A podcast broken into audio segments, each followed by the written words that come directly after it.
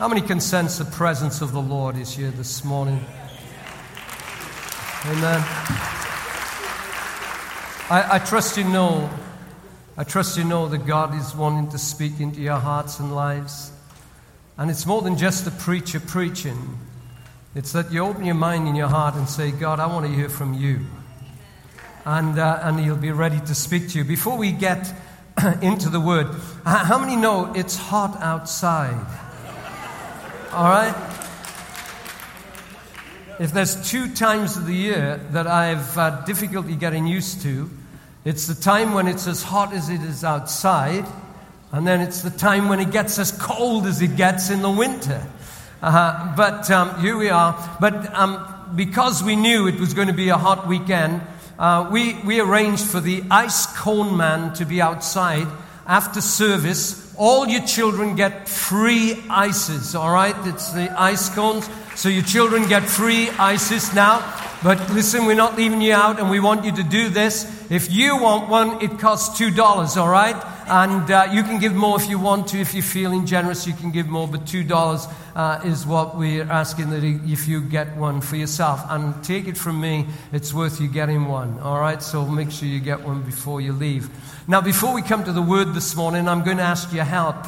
You know, Mission Peoria Week is a highlight of our year uh, and um, we get to touch a lot of people's lives.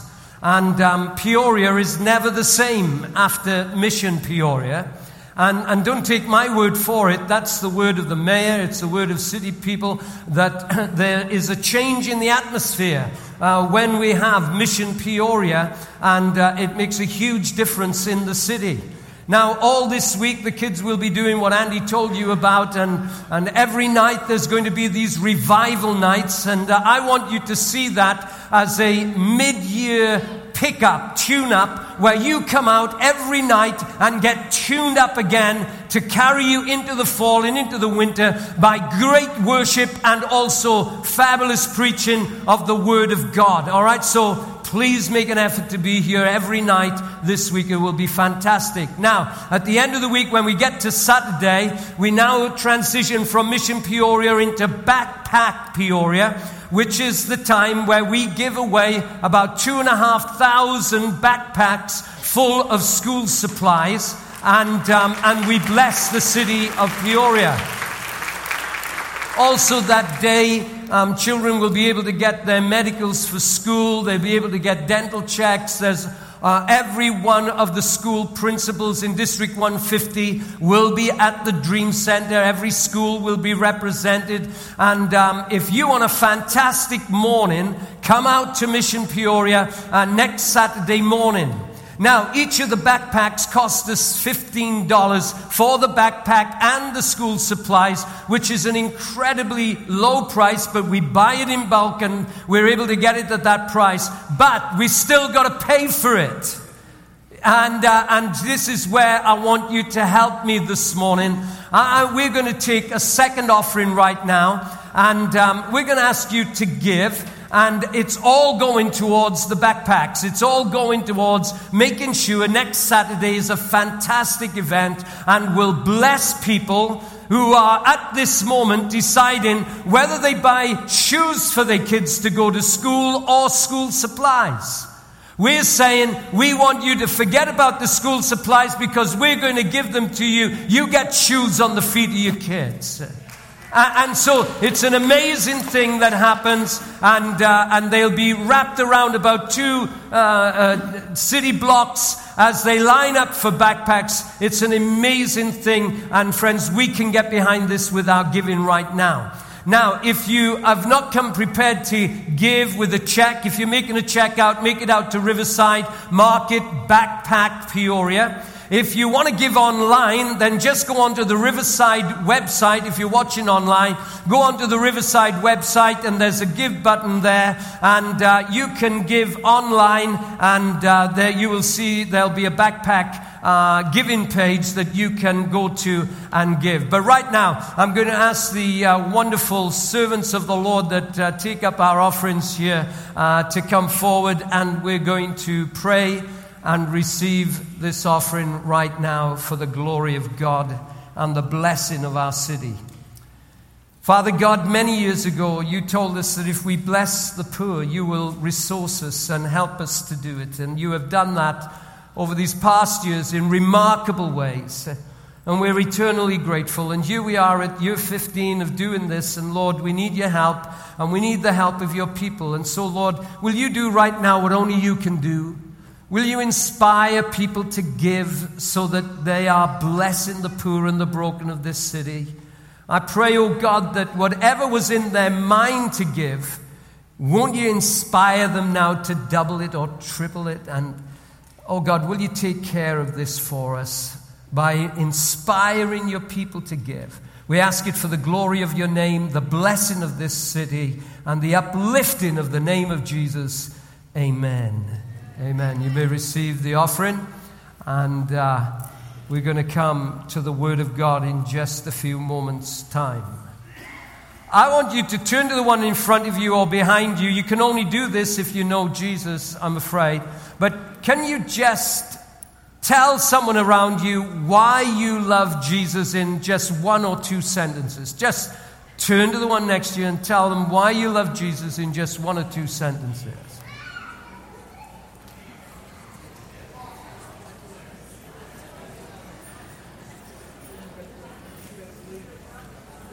That's a golden noise. That's wonderful. Hallelujah.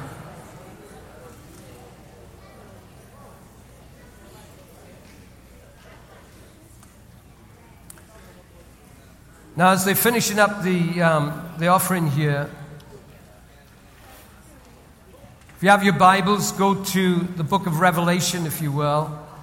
You won't have a difficulty finding it, it's the last book in the Bible.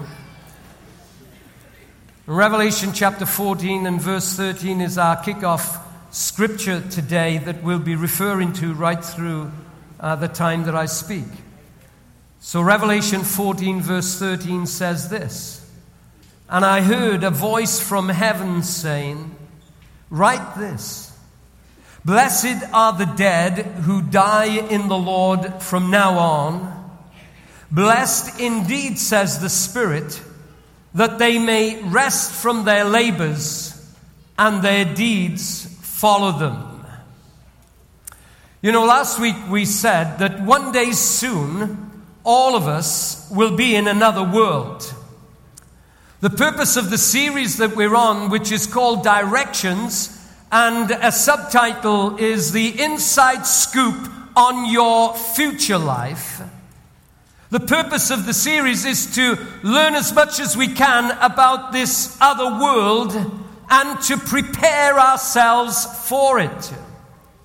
Last week we talked about the fact that people die in many ways through an accident, through illness, through old age. Then we also said that people die at different times in their life. Some die young, some die older. Uh, and, and the fact is that the timing and the circumstances of someone's death, they vary from person to person. Now, the fact concerning the many ways in which we could die and the many seasons that we could die in, they are important, but they're not the ultimate importance. You see, everyone who has ever lived eventually dies. I believe up to now, the number or the percentage of people who die is about 100%. and so we saw last week that eventually, when we die, we die in one of two ways. Last week we looked at the fact that we can die in our sins. If you want to know who said that, Jesus did. He said in John 8 24, Unless you believe that I am He, you will die in your sins. Now, this week we're looking at the second way that we can die, and that is to die in the Lord. The book of Revelation, the last book of the Bible that we turn to, it says, Blessed are the dead who die in the Lord. Say that with me. Die in, say it louder, die.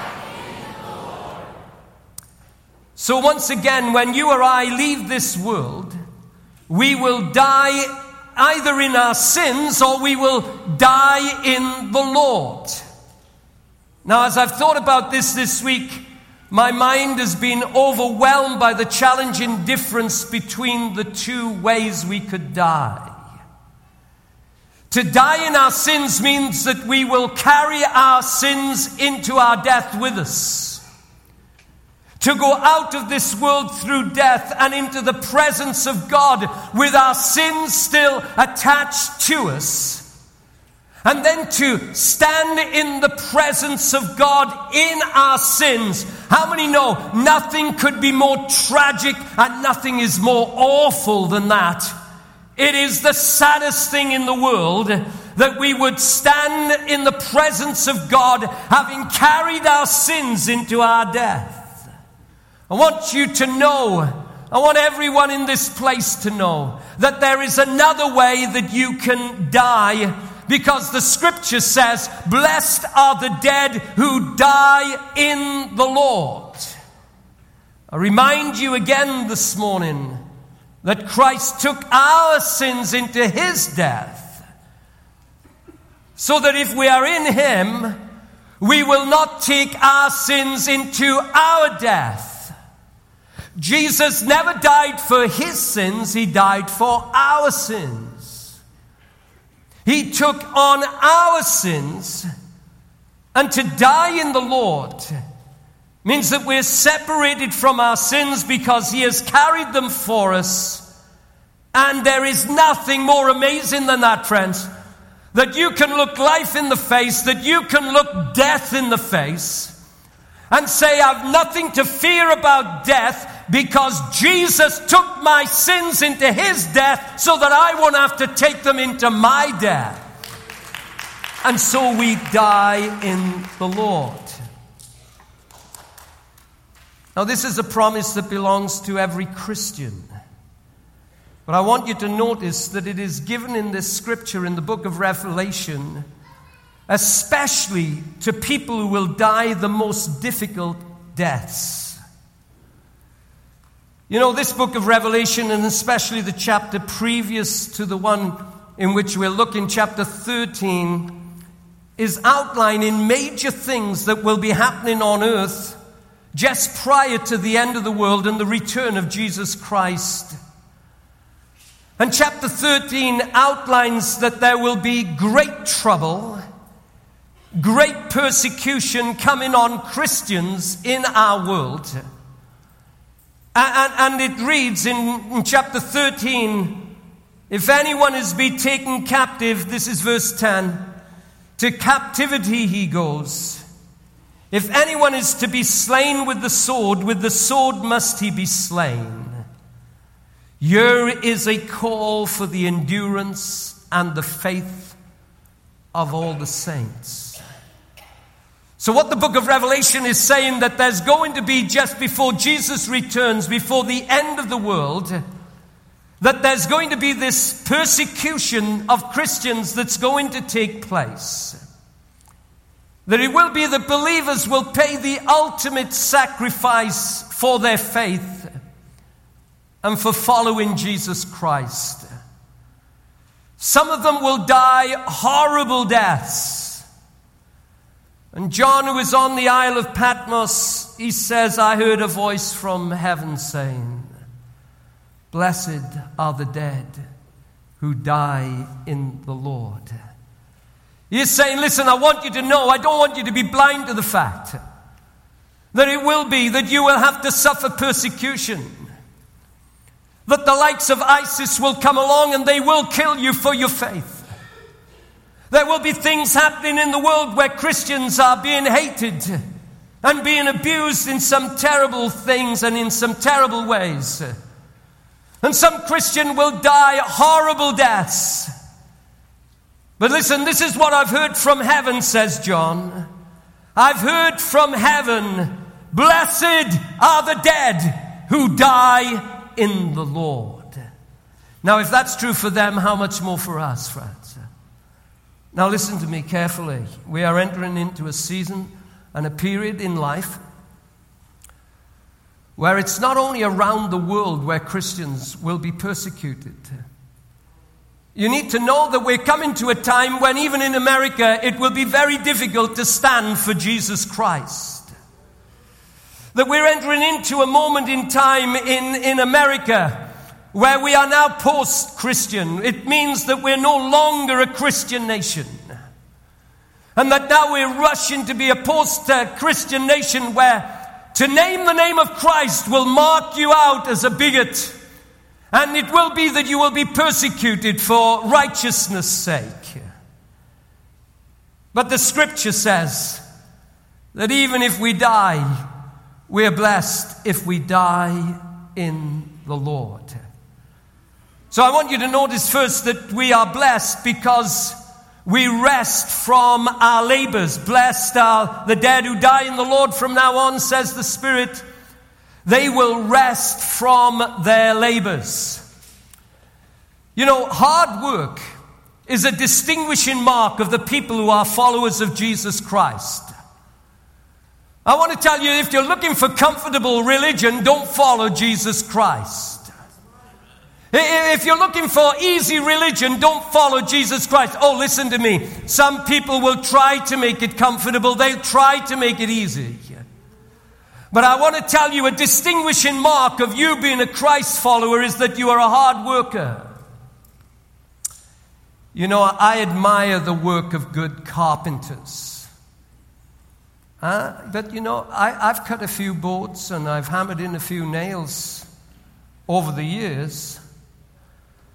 But if you would say that I'm a carpenter, those who are carpenters would burst out laughing. And not only that, Letty would laugh the loudest because she re- remembers me going to the emergency room with the top of my thumb hanging off, having tried to use a mechanical saw and gone terribly wrong.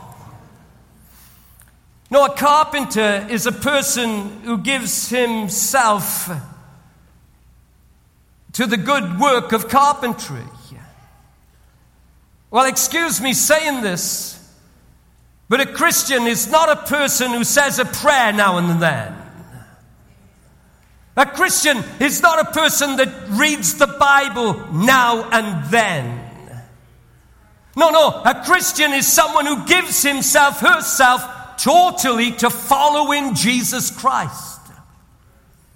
Saying you're a Christian doesn't make you a Christian any more than saying you're a carpenter makes me a carpenter. The evidence that you're in Christ is that the goal of your life is to serve Him and to give your life away for Him. Whatever work you do, that's who you are and who you're about. Now, I have to tell you again that serving Christ isn't easy. The word labor there, that it makes it very clear that serving Christ means hard, demanding work. It's work that will make you sweat. People who are in Christ serve Him on earth, and we will serve Him in heaven. For those of you who are expecting that when we get out of this life in heaven, that it's just going to be a life of lying around on clouds playing harps, you've got it wrong. There is work to do in heaven. We will serve Him in heaven, but there's a difference. If you give your life to serving and following Christ on earth, you will feel, face difficulties and you will face disappointments and discouragements. In heaven, it will be different. Whatever we do in heaven will be refreshing and never cause us any weariness.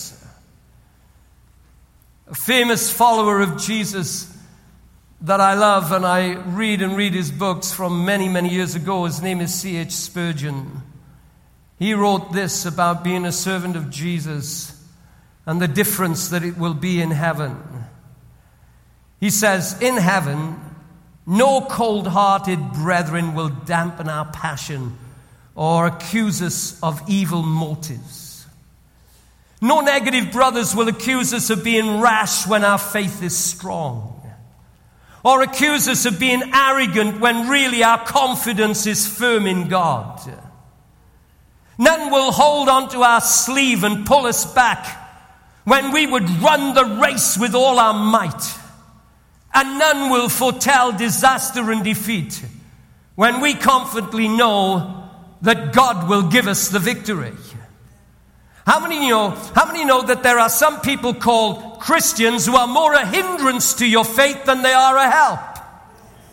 That there are people who call themselves Christians who try to dampen your fervor and try to cool your spirit and to take you away from fervently following the Lord Jesus Christ. They are not friends, friends. They're not good friends, I can tell you that. You see, the fact is that there are works for Christ that can only be done here on earth. The scripture says that there will be rest from our labor. There are certain things that those who die in the Lord are no longer able to be doing. You know, the fact is that pastors will be the first out of a job when we get to heaven.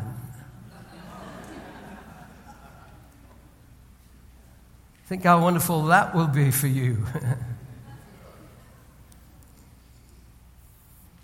Why would you need a preacher to proclaim the greatness of Christ when now you will see him face to face? And you will reveal, he will reveal his glory to you face to face. Why would you need counseling? Oh, yeah, why would you need counseling when now you're in the presence of the counselor above all counselors, the great counselor? Why, why would it be that you would need uh, pastoral care when all your wounds are healed and Christ has wiped away all the tears from your eyes? The work that we do for Christ here may bring us many frustrations. But I want to tell you it will no longer be needed in heaven and the new earth.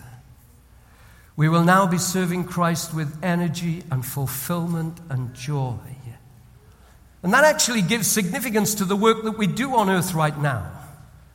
The work we do for Jesus right now becomes more important when you start to think we won't be able to do it after we die or after we are with the Lord forever. You see, we only have this chance in this life, which is very short compared to eternity to do for Jesus what he wants us to do.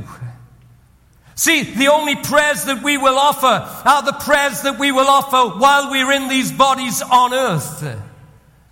The only, the only people that we will talk to about Jesus to seek to see them come to know Jesus as their Savior are the unsaved people that are on earth right now.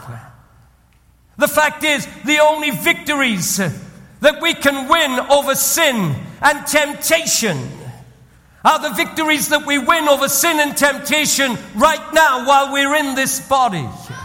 We can only win the victories while we are here.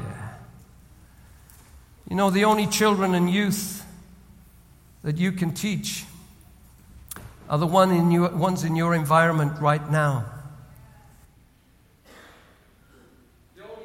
The only ones that you can reach and teach, and the only ones that you can put your mark upon. The only ones that you can now touch are the ones that you touch right now. Here's a, here's a note to grandparents that are here this morning. It may be that your children won't come with you to church, but you can bring your grandkids. Oh, I want to, I want to tell you, it, it may be that you can't influence so much your kids anymore. They've gone their own way, they're doing their own thing. But they'll thank you. They'll thank you. They'll even pay you if you take their grand, your grandkids off them and bring them to church on a Sunday morning. And I tell you what you're doing, you're putting an eternal aspect into your grandkids. The only giving that you can do is the giving that you do down here. And the only stand that you make for justice is the stand you make here right now, where you stand against injustice and you stand, listen to me carefully, against racism in whatever state that comes. The only stand you can make against the injustices that are going on are the ones that you do right now. Once we cross the shore, once we get to heaven, we will not be able to do that. And so, friends, uh, I want to show you that what you put into your life every day right now not only affects this life, it has eternal significance, but you only have this life to serve Jesus on earth. Bring some urgency to the Christian life. We can only do it here. So, we are blessed if we die in the Lord because we rest from our labors and then it says that our deeds follow us. Their deeds follow them. Blessed are the dead who die in the Lord. Yes, says the Spirit, their deeds follow them.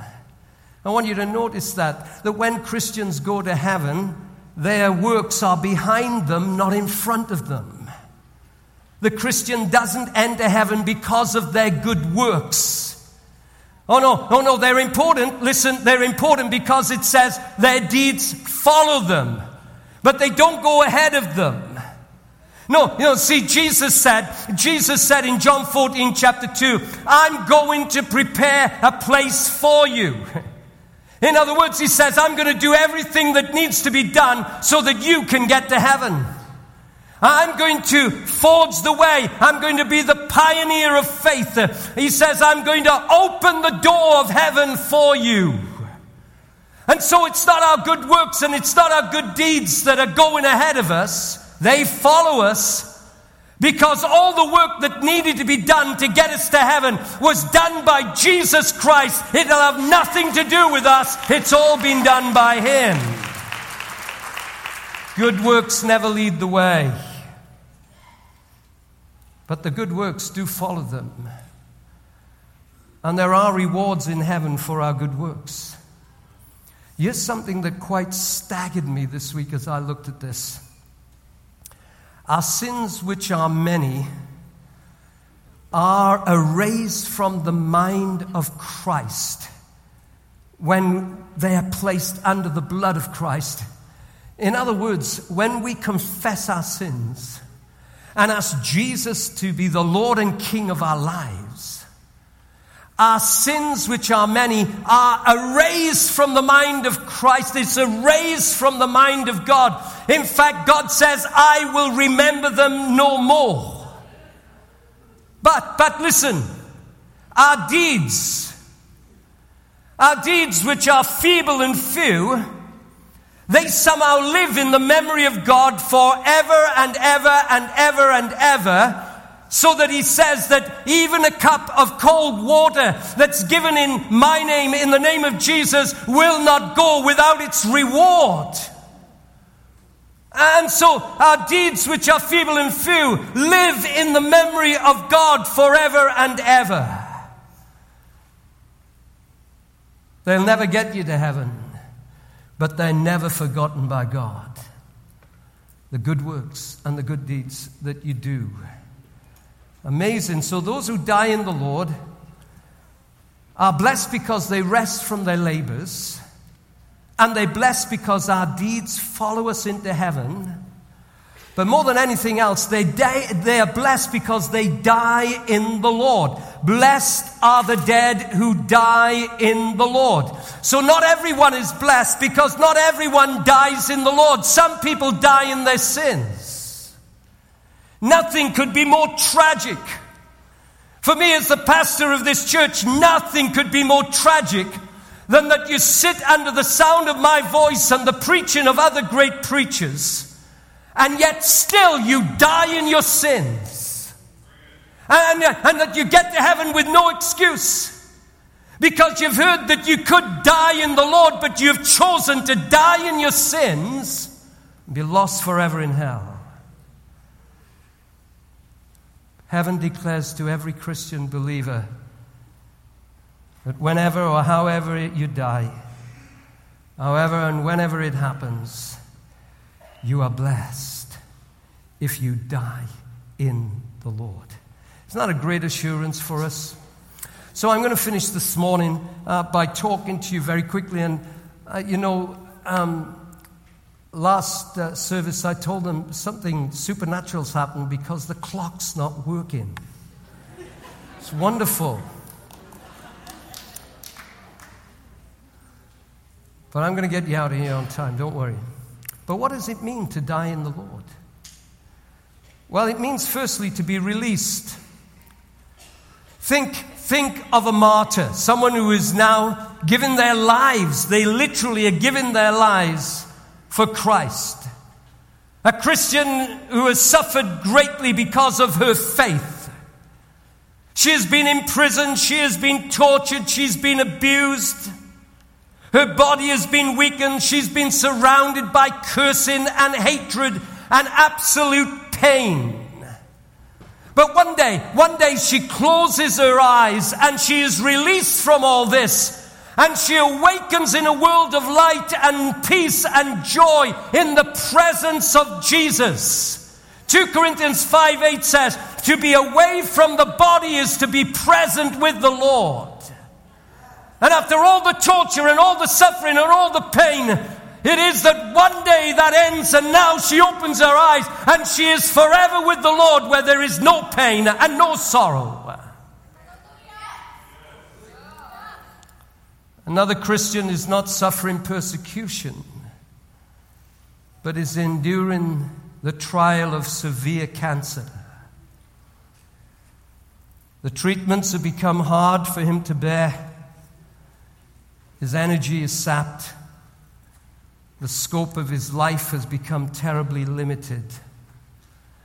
But one day he closes his eyes and he awakens in a world of light and joy and peace and no more pain in the presence of Jesus. Because to be away from the body is to be present with the Lord. What does it mean? What does it mean? What does it mean to die in the Lord? Well, it means to be released. But also, I want to go on to say it means, it means also that we are carried. No, Jesus told the story of two men that were dying. One was rich and one was poor. The rich man died in his sins, and the poor man called Lazarus, he died in the Lord. Listen, listen to the descriptions of their deaths, the deaths of these two men. Jesus told the story. And he said this in Luke 16 22 The rich man died and was buried. That's all that was said. This rich man dying in his sins, all that could be said about him was that he died and was buried. But listen to what he says about the poor man, Lazarus, that died. It says, The poor man died and was carried by angels into Abraham's side. To die in your sins, you go alone into death. But to die in the Lord, you are carried by angels into his presence. If you're in the Lord, you're able to say, The Lord is my shepherd. And even though I walk through the valley of the shadow of death, I will fear no evil. You are with me. Your rod and your staff, they comfort me. Meir Malouf was a great personal friend of mine. Many of you will known him from years gone by. And um, I had the privilege and the opportunity to lead Meir Malouf to Jesus in his home one Saturday afternoon. I was led by God to go and visit him. And he was preparing his funeral service. And he was crying. And, uh, and I said to him, You know, it's one thing to prepare your funeral service, Mr. Meir. But are you prepared to meet Jesus? And, and as I talked to him, he opened up his heart, and I actually led him to Jesus. Well, now go a few years on from that, and I'm kneeling at his bedside, and he pulls me down close. And you know, Meir Malouf was around the Catholic faith nearly all his life, and, and the first thing he did was he took my hand and kissed my hand. I think he thought I was a bishop or the Pope. Um, but anyway. And he just whispered to me, he said, John, I know I'm coming to the end, and I'm scared. So I said, Mr. May, do you remember when I came to your house? Do you remember when I told you about Jesus? And you remember when you opened your heart to Jesus? I said, You are now in the Lord. You now belong to Jesus.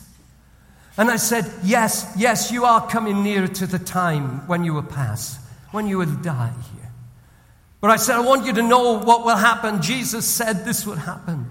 I said, Mr. Mr. Mayor, as you take your last breath, angels are going to come into your room and they're going to carry you right into the presence of Jesus. You're going to be with Jesus forever because you asked Him to forgive your past and come into your life. And angels are going to carry you right into the presence of the Lord because everyone who dies in Christ Jesus is carried by angels right into the presence of the Lord. You will not. You will not walk this valley alone. I am with you. The fact is, friends, that angels will carry us into the presence of the Lord. He looked up, did Meir Malouf, and he said, I'm now at peace. I know what's going to happen. I am now at peace. So the fact is that we will uh, be in this place where we are released from all the things of pain that affected us. We will be carried by angels. And then the other thing I want you to know is that we will be welcomed. You know, the first Christian martyr, martyr was um, Stephen. He, he, wasn't, he wasn't a paid staff member, he, he, he was actually a deacon of the church. He was a layperson, as you would put it. But he boldly confessed his faith in Jesus Christ. He couldn't keep quiet about Jesus.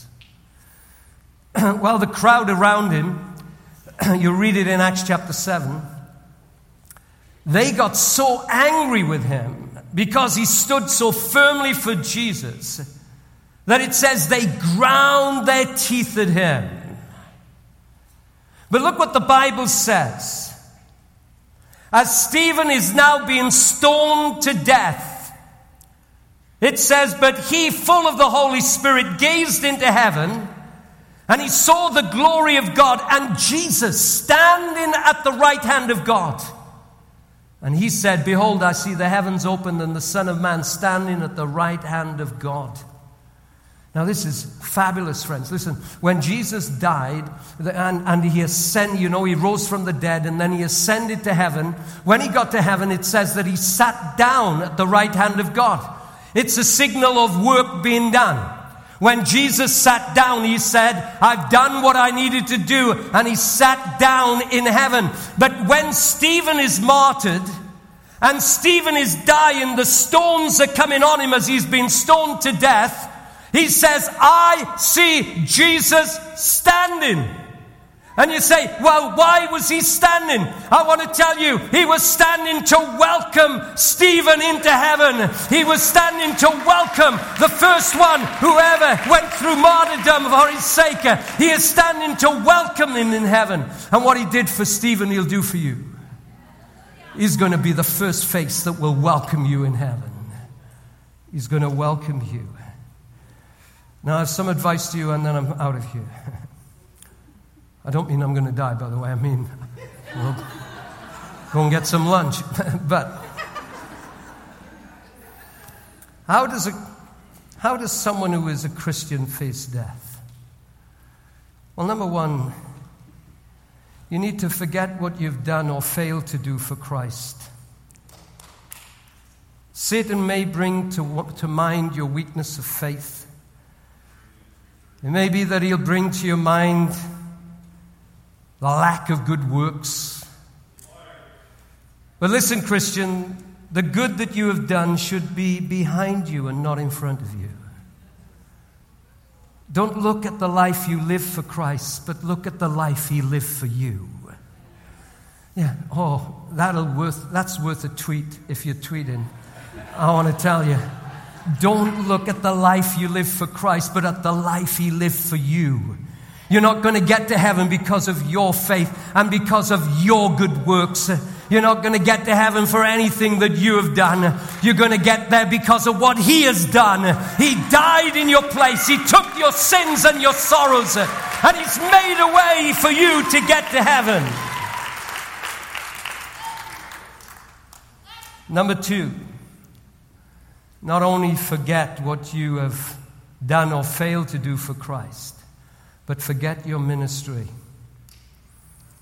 Forget your triumphs and forget your failure.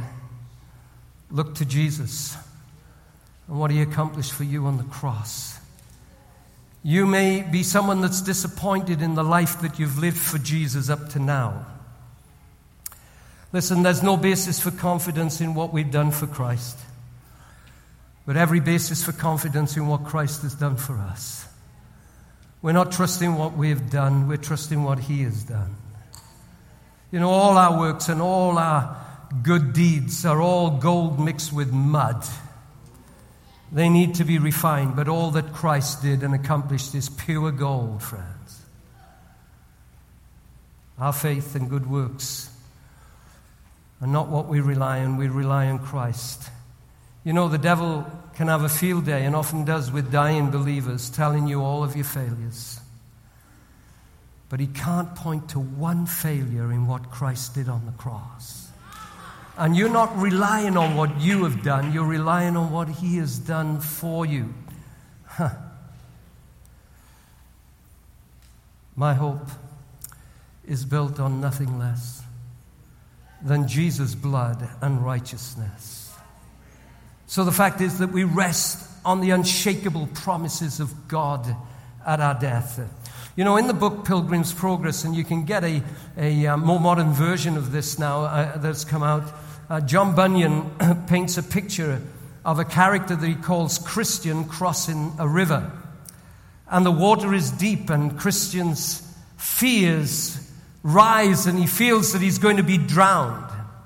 But he has a friend with him that's called Hopeful.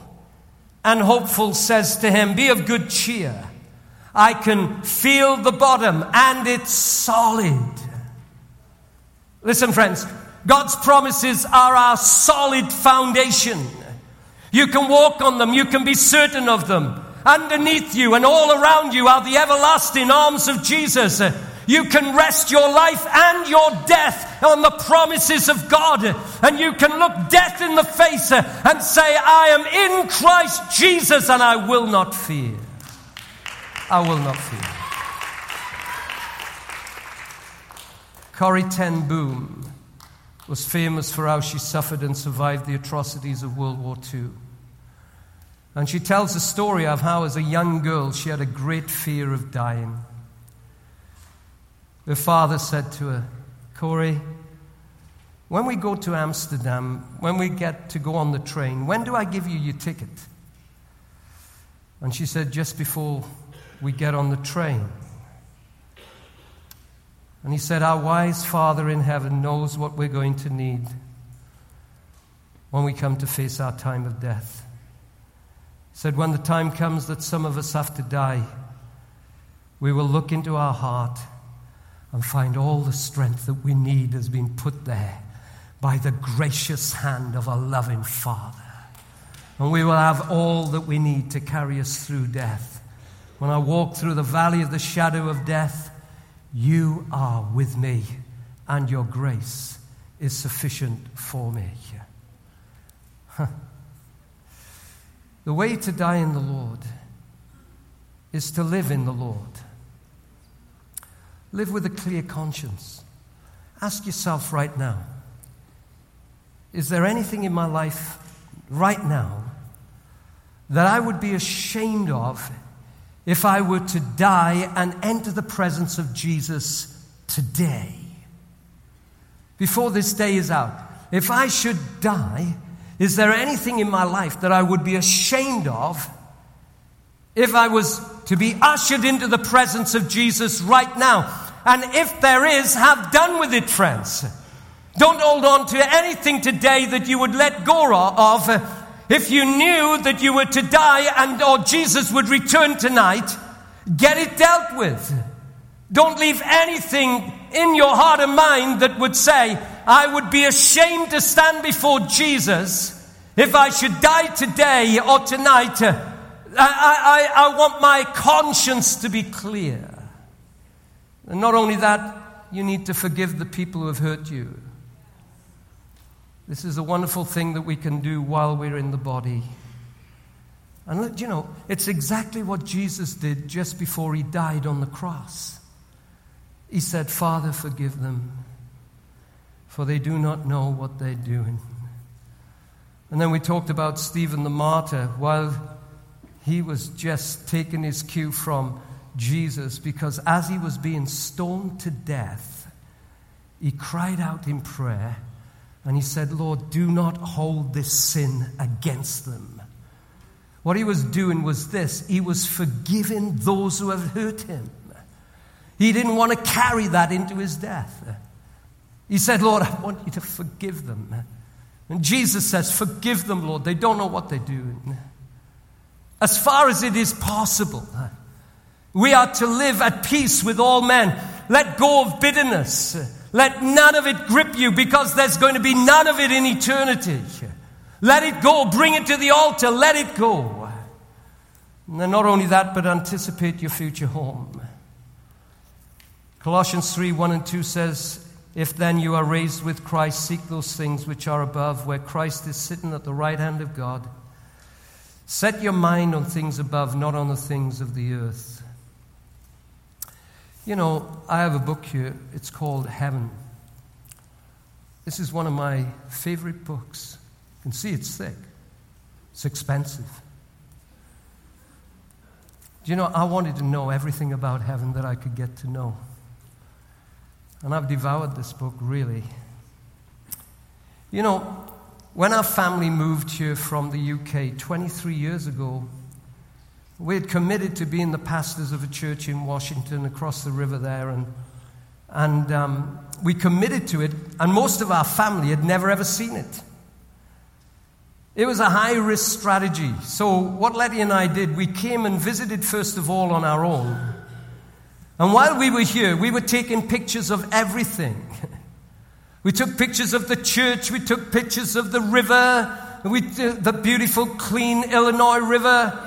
And, well, it seemed that way to us back then, friends. And, and we, we, we traveled around. The elders of that church, they took us around to different spots and told us all about the city. And, um, and, and the fact was that um, uh, we wanted to know everything about the place that we were coming to. And then we went back home. And, and on many occasions, we gathered the kids around us and we showed them the pictures and we talked about the places and we talked about America.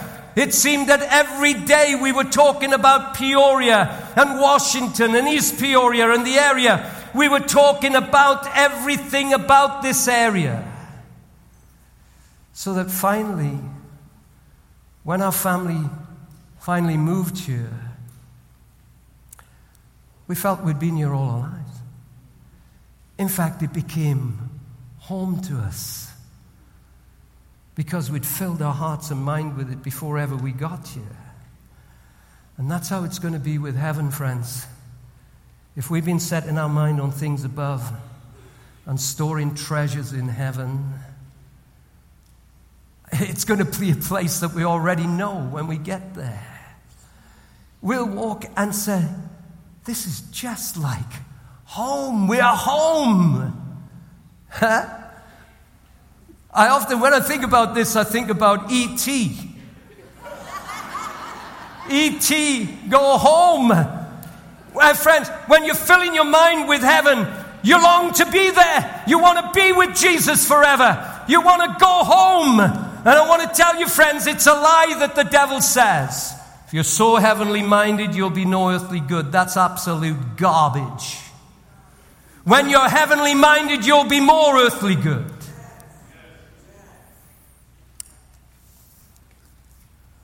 Let me ask you who will give me $50 for this book right now? It's worth reading. $50.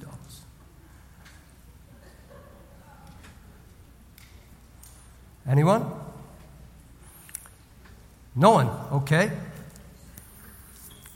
How many of you here you say the devil scared me to death about heaven? I've been scared. Uh, let me rephrase that about dying. You've been scared of dying. You did? Amen. You've overcome it. How many today would say, I've been scared? Is that you? Say that again. It's your biggest fear. I want to give you this book. Come and get it. Come and get it.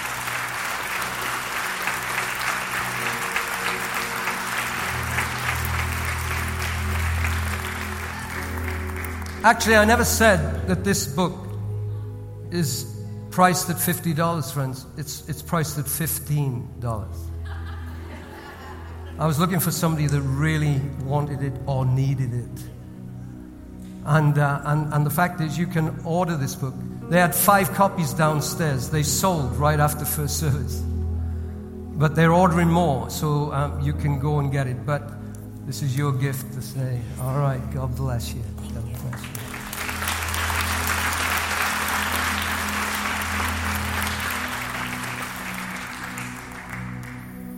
I'm a minute over time. Let me finish with this. If you should die today, you're going to die in your sin or in the Lord. if you have any doubt that you're still in your sin, that if you should die today, you would carry your sin into your death. If you have any doubt, then I want to pray with you. I want to pray with you desperately. I want to pray with you. And what I want you to do right now, as I keep on talking, if you have any doubt that you are ready to meet Jesus, if you have any doubt about where your sin will be, is it on Jesus or is it on you? If you have any doubt about the fact of carrying your sin into your death, if you've never put that thing right, if you've never made sure that your sin is on Jesus and not on you, I want you to make sure right now. And as I'm talking, I want you to just come and stand at the front, all right? Now, you'll have the courage because you know, you know that if you should die tonight, you're going to die in your sin and be lost forever. But today, you can put your sin where it belongs on Jesus. And you can die at peace with God if that's you. I want you to just get up and come right down to the front, and I'll pray with you. Now I'm carrying on talking, but you can come.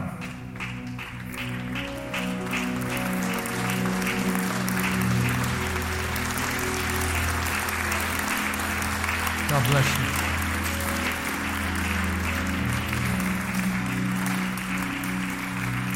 God bless you. God bless you. God bless you. This is amazing. Now let me let me ask you this. If you're here today and you're gripped by a fear of death, if you're afraid of dying, even though you're in the Lord, the devil's been getting at you. The devil's been lying to you and saying you can't trust the promises of God.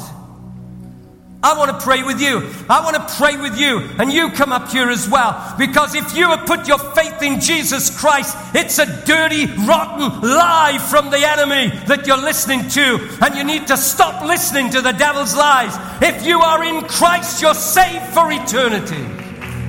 Nothing will change his mind about you.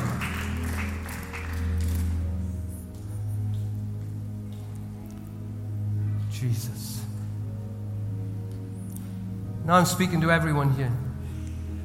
How many here would say, Oh God, from this moment, I want to set my mind on things above? I'm not going to get up tight about who's going to be in the White House and who isn't. I'm not going to get uptight about the things that are happening in the world. You said they will happen. Before you come back, you said there would be atrocities happening around the world. But Lord, but Lord, I, am not going to set my mind on the things of this world. I'm going to set my mind on heavenly things. I'm going to put my mind on Jesus. If that's you, just stand where you are right now. You say, from this day on, I'm setting my mind on things above. I'm setting my mind on things above. I'm not allowing the enemy any ground at all. Lord Jesus. Lord Jesus. This is what the scripture says. Listen to it carefully. Now, let's do this first before I read it. Every one of you that's at the front, I want you to forget everyone else around you right now. I want you to close your eyes and I want you to say these words after me, all right? It's a prayer to Jesus. Dear Lord Jesus, I know you died for me. You took my sins into your death so that I do not have to take my sins into my death.